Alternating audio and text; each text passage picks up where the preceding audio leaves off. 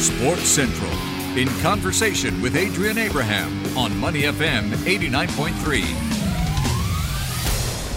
It's Money FM 89.3, and today on the show, I've got Leonard Tan. He's a former national team captain who led groups of swimmers at various major competitions in the 2000s. And today, he is still leading swimmers, but in another role as the National Youth Sports Institute head coach of swimming.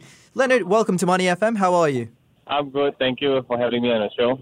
Leonard, you swam competitively from the age of eight and retired after the 2000 SEA Games. What's your best sort of career highlight from your time in the pool? I would think um, getting on the podium a couple of times with my teammate at the 2003 SEA Games, 2007 SEA Games are some of the highlights. And you know, during this time that you shared with your teammates, how many times or how often did you have to, you know, train to make sure you were in your best condition? Back when I was training, I was training 10 times, 10 sessions a week. So doubles on most of the days and then only have the weekend off. And you know, while training so much, do you feel that you missed out on, you know, life in general or, you know, did you find a way to balance everything out? At the end of the day, after I was done with the sport, I could still enjoy whatever other people were enjoying at various stages of their life. So I don't think it was a loss of any um, that kind of things. If you ask me, I was I mean, as an athlete, you have only this window of time to train and do well, and then past a certain age, you are the physical performance might go downhill. You know, so no regrets, no regrets from me. That's great to hear that you had, you know, no regrets. But, you know, while training, how hard did you have to be on yourself in terms of your diet because you couldn't eat like everyone else? I mean, sometimes I do have cheat meals, cheat days, but I tend to have a balance of like protein, carbs, and I do eat my greens. So I do have quite a lot of greens and fruits as well. And do you have, um, you know, like a favorite cheat meal? Oh, I like my laksa and chicken rice. spicy food, spicy food. exactly. I think uh, you know I haven't met someone who doesn't like chicken rice. If I have or yet to come across that person, then it would be quite strange. You know, after the 2007 SEA Games, you began coaching part time while in university and stepping into a full time role upon graduation. Now, what made you decide on taking this up? You know, the whole coaching role. So I actually was waiting to go into uh, university after the, the 27, uh, 2007 SEA Games, and I mean at, at that point I thought I felt I was done with as an athlete, but I have this experience and knowledge that you know I got swimming so many years and competing so many years, so I thought it would be good to put it to use and help the next generation of swimmers. And I mean I, I've been coaching part time after I retired and went into full time sometime in 2011, 2012. We're in conversation with Leonard Tan. He's a former national team captain and currently the National Youth Sports Institute head coach of swimming. Leonard, you know, you work with a lot of swimmers these days. What are some of the challenges that you come across every day? Challenges, I think managing the energy and time for the swimmers, uh, helping them to manage the time and energy because a lot of the swimmers I work with are school going kids, so they have a packed day in between morning practice and afternoon practice. So it, it's quite tiring for them. And yeah, so that's that's one of the main thing. And I mean their fatigue levels, their mental health. So these are all the things that we have to be on top of these days. The Olympics, of course, was postponed from last year, the Tokyo 2020 Games. And if this year it does go ahead, are there any swimmers that, you know, we should keep an eye on, except for the usual suspects out there?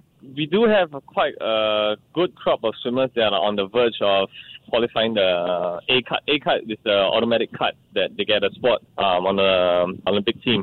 At the moment, we are looking at, you know, I think Joe and Zheng has already qualified. Ting Wen, Darren Chua, Jonathan Tan, Teong Tzen Wei as well. I think he's quite close to some of his times. We do have a few more that are B cutters as well, but these guys are the ones that are quite pretty close to the A cut at the moment. And you know, if you had to put it down to um, a certain bit of coaching, what would you say um, has resulted in you know such a formidable crop of next gen Singapore swimmers?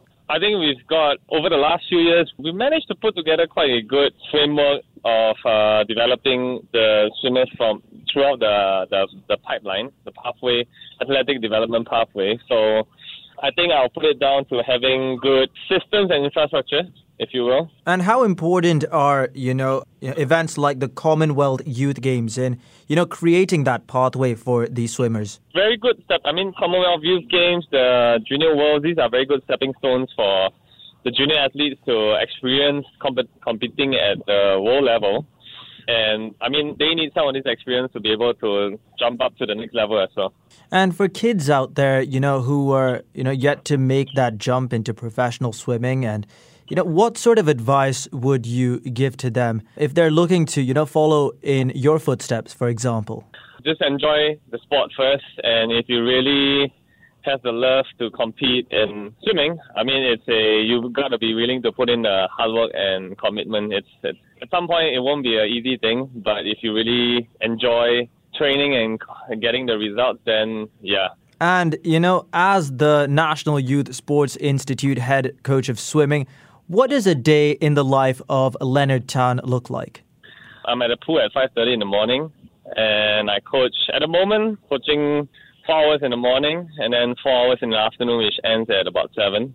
So in between, I either try to get a little bit of rest because I'm up so early, um, and I also do planning and administrative work. And when you're not, you know, inspiring the next generation of Singaporean swimmers, what do you do during your time off?